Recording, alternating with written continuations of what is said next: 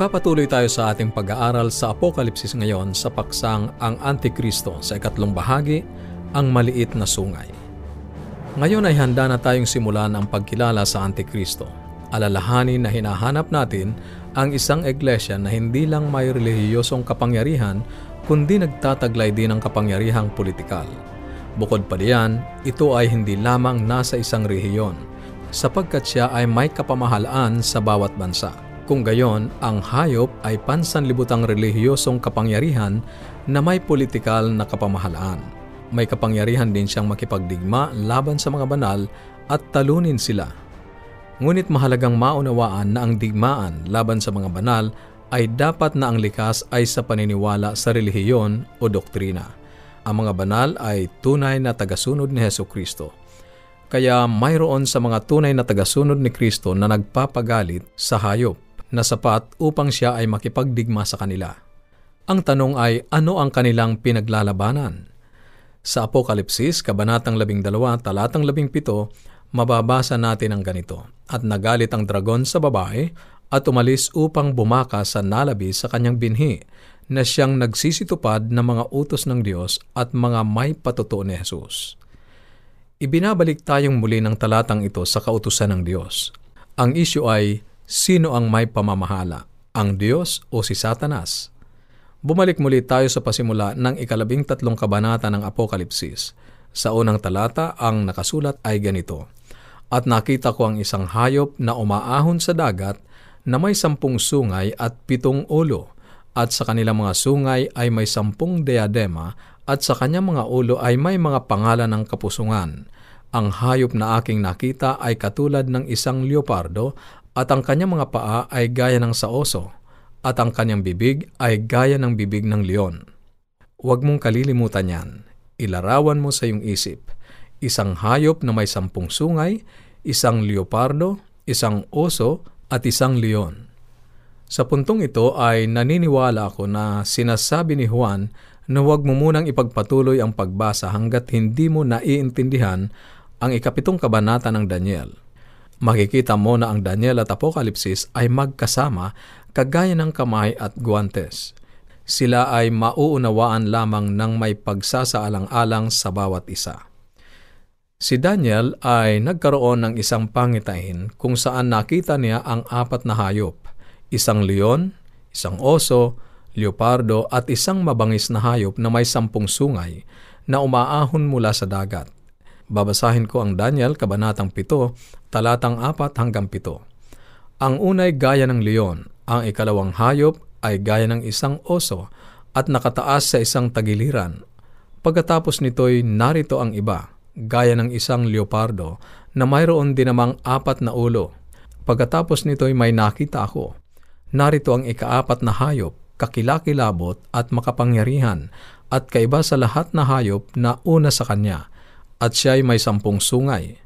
Kapag inihambing natin ang kasulatan sa kapwa kasulatan, matutuklasan nating ang apat na mga hayop ay apat na mga kaharian na babangon sa sanlibutan sang-ayon sa Daniel Kabanatang 7, talatang 17. Ang ibig sabihin nito ay sa tuwing makababasa tayo ng tungkol sa hayop sa Apokalipsis, ay dapat kaagad nating isipin na ito ay isang bansa. Ang isang hayop ay isang bansa o kaharian o kapangyarihan. Sa una nating pag-aaral, nalaman natin na binalangkas ng Daniel, Kabanatang 2, ang kaparehong apat na bansang ito sa ilalim ng simbolo ng apat na mga metal sa imaheng nakita ni Haring Nebuchadnezzar.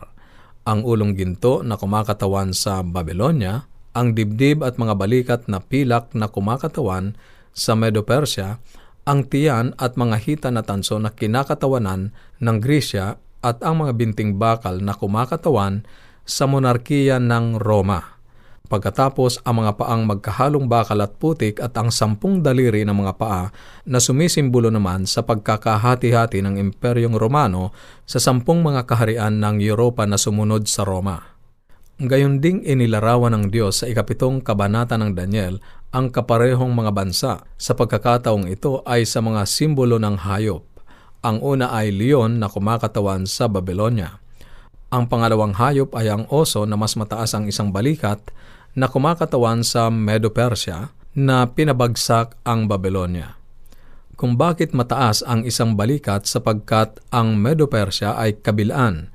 Ito ay binuo sa pagsasanib ng dalawang kaharian, ang kaharian ng Media at ang mas malaking kaharian ng Persya.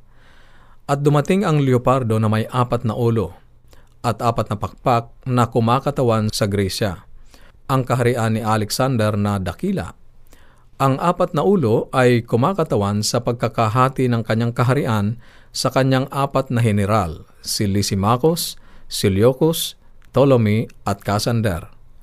Ang pang-apat na hayop naman ay makapangyarihan at kakilakilabot na maging ang pangalan ay hindi maibigay ni Daniel – ito ay sumisimbolo sa matandang paganong imperyo ng Roma sa pangunguna ng mga Caesars. Siya ay may sampung sungay na tumutugma sa sampung mga daliri sa paan ng larawan sa Daniel Kabanatang 2, na kumakatawa naman sa pagkakahati-hati ng Roma sa mga estado ng Europa. At sa Daniel Kabanatang 7, talatang 24 ay mababasa natin ang ganito. At tungkol sa sampung sungay, mula sa kahariang ito ay sampung hari ang babangon. Sa ngayon ay nasuri pa lamang natin ang mga kaharian na kumukontrol sa mundo hanggang sa katapusan. Ngunit ngayon ay may bagong nangyari sa talatang walo. Isinulat ni Daniel, Aking pinagdidili-dili ang mga sungay at narito sumibol sa gitna ng mga yaon ang ibang sungay. Isang munti na sa harap niya ay tatlo sa mga unang sungay ay nabunot sa mga ugat. At narito, sa sungay na ito ay may mga mata na parang mga mata ng tao at isang bibig na nagsasalita ng mga dakilang bagay. Ang focal point ng uh, propesiya ay ang maliit na sungay na tumubo sa gitna ng sampung mga sungay ng Romanong hayop. Si Daniel ay higit na interesado sa maliit na sungay na ito. Ito ay magandang pansinin na ang Biblia ay particular na binanggit na ang maliit na sungay ay may mata na kagaya ng isang tao. Maaari siyang magsalitang may kayabangan at ang kining siya ay Diyos. Ngunit sa huli, siya ay isang tao lamang, isang tao na inilalagay ang kanyang sarili sa lugar ng Diyos. At isang anghel ang nagbigay kay Daniel ng kahulugan ng maliit na sungay sa Daniel Kabanatang 7, talatang 24 at 25.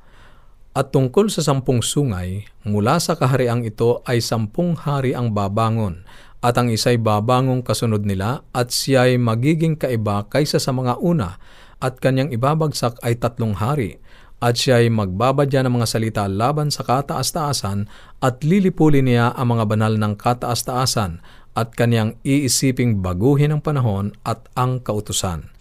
At sila ay mga bibigay sa kanyang kamay hanggang sa isang panahon, at mga panahon at kalahati ng isang panahon. Ngayon ay mabilis nating balikan ang mga mapagkakakilanlan ng maliit na sungay na ito.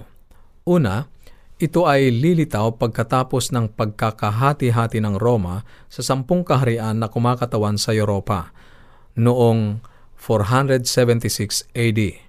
Pangalawa, matatagpuan ito sa sampung sungay sa isang lugar sa Europa. Pangatlo, ito ay kaiba sa ibang mga kaharian bago siya. Pangapat, pababagsakin nito ang tatlong hari. Panglima, magsasalita siya ng mga dakilang salita laban sa kataas-taasan o kalapastanganan. Pang-anim, uusigin nito ang mga banal ng Diyos. Pangpito, susubukan itong baguhin ang kautusan ng Diyos at ang panahon. At pangwalo, magkakaroon ito ng kapangyarihan sa mga banal sa loob ng isang panahon, mga panahon at kalahati ng panahon. Sa mabilis na pakikinig ng mga nabanggit na palatandaan, makikita natin kung bakit ang mga Bible scholars ay nagkakaisa na ang Antikristo at hayop ng Apokalipsis Kabanatang 13 ay siya ring maliit na sungay sa ikapitong kabanata ng Daniel. Pansinin din na ang maliit na sungay ay namumusong sa Diyos susubuking baguhin ang kautusan ng Diyos o mga doktrina at usigin ang mga banal ng Diyos sa pagkabigong pasundin sila kagaya ng pag-atake ng hayop sa kautusan ng Diyos sa Apokalipsis Kabanatang 13. Mayroon silang parehong pagkakakilanlang mga tanda. Kaya kung matutukoy natin ang maliit na sungay, makikilala din natin ang hayop at ang Antikristo. Sino kung gayon ang kapangyarihang ito sa Daniel Kabanatang 2 at Apokalipsis Kabanatang 13? Ang talatang dalawa ng Apokalipsis, Kabanatang 13, ay makapagbibigay liwanag sa kasagutan.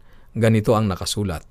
At ibinigay sa kanya ng dragon ang kanyang kapangyarihan at ang kanyang luklukan at dakilang kapamahalaan. Ang kailangan lang nating gawin ay tuklasin kung kanino ibinigay ng dragon ang kanyang luklukan at ang kanyang kapangyarihan at ang kanyang kapamahalaan at malalaman na natin kung sino ang hayop. Hindi ganon kahirap kung tutusin. Alam natin na kahit na ang dragon ay ang diablo, hindi siya kumikilos bilang diablo. Palagi siyang gumagawa sa pamamagitan ng mga instrumentong tao. Sa Apokalipsis, Kabanatang 12, ang dragon ay kumilos sa pamamagitan ni Haring Herodes ng paganong imperyo ng Roma nang tangkain niyang patayin si Jesus sa pagpapalabas ng kautusang patayin ang mga batang lalaki. Ngayon, ang tanong ay, kanino inilipat ng paganong Roma ang kanyang kapangyarihan? Ang una at pangalawang mapagkakakilanlang palatandaan sa Daniel, Kabanatang 7, Talatang 24, ang sabi ay ganito, At tungkol sa sampung sungay, mula sa kahariang ito ay sampung hari ang babangon. Nang sabihin ng Biblia na ang sampung sungay ay babangon mula sa kahariang ito, Tinutukoy nito ang Romanong hayop, ang ikaapat na kaharian, walang iba kundi ang paganong imperyo ng Roma. Ang maliit na sungay ay magmumula sa alinman sa sampung mga kaharian o bansa na nagkahati-hati na bumubuo sa nagkahati-hating imperyo ng Roma o ang Europa. Pagkatapos nitong magkahiwa-hiwalay sa pagsalakay ng mga barbaro na nagtapos noong AD 476. Kaya ang unang dalawang palatandaan ay ipinapakita na ang maliit na sungay ay babangon mula sa hati-hating imperyo ng Roma na walang iba kundi ang Europa. At ito ay mangyayari saan man sa taong apat na daan at pitumput anim pagkatapos ni Kristo. Nagbibigay ito sa atin ng isang bagay na dapat pag-isipan habang nakatuon tayo sa mga salitang ito. Sa susunod ay titingnan natin ang ilan pa sa walong nagpapakilala ng mga tanda ng maliit na sungay. Huwag mong palalagpasin ang pag-aaral sa susunod. Kung mayroon kang mga katanungan o anuman ang nais mong iparating sa amin, maaari kang makipag-ugnayan, tumawag o mag-text sa ating mga numero sa Globe 0917-5643-777, 0917-5643-777, 777 at sa Smart 0919 0001 777 0919 0001 777 at ang ating toll-free number 1-800-132-20196 1-800-132-20196 Maaari ka rin magpadala ng mensahe sa ating Facebook page facebook.com slash awr Luzon, Philippines. Facebook.com slash awr Luzon, Philippines o dumalaw sa ating website www.awr.org www.awr.org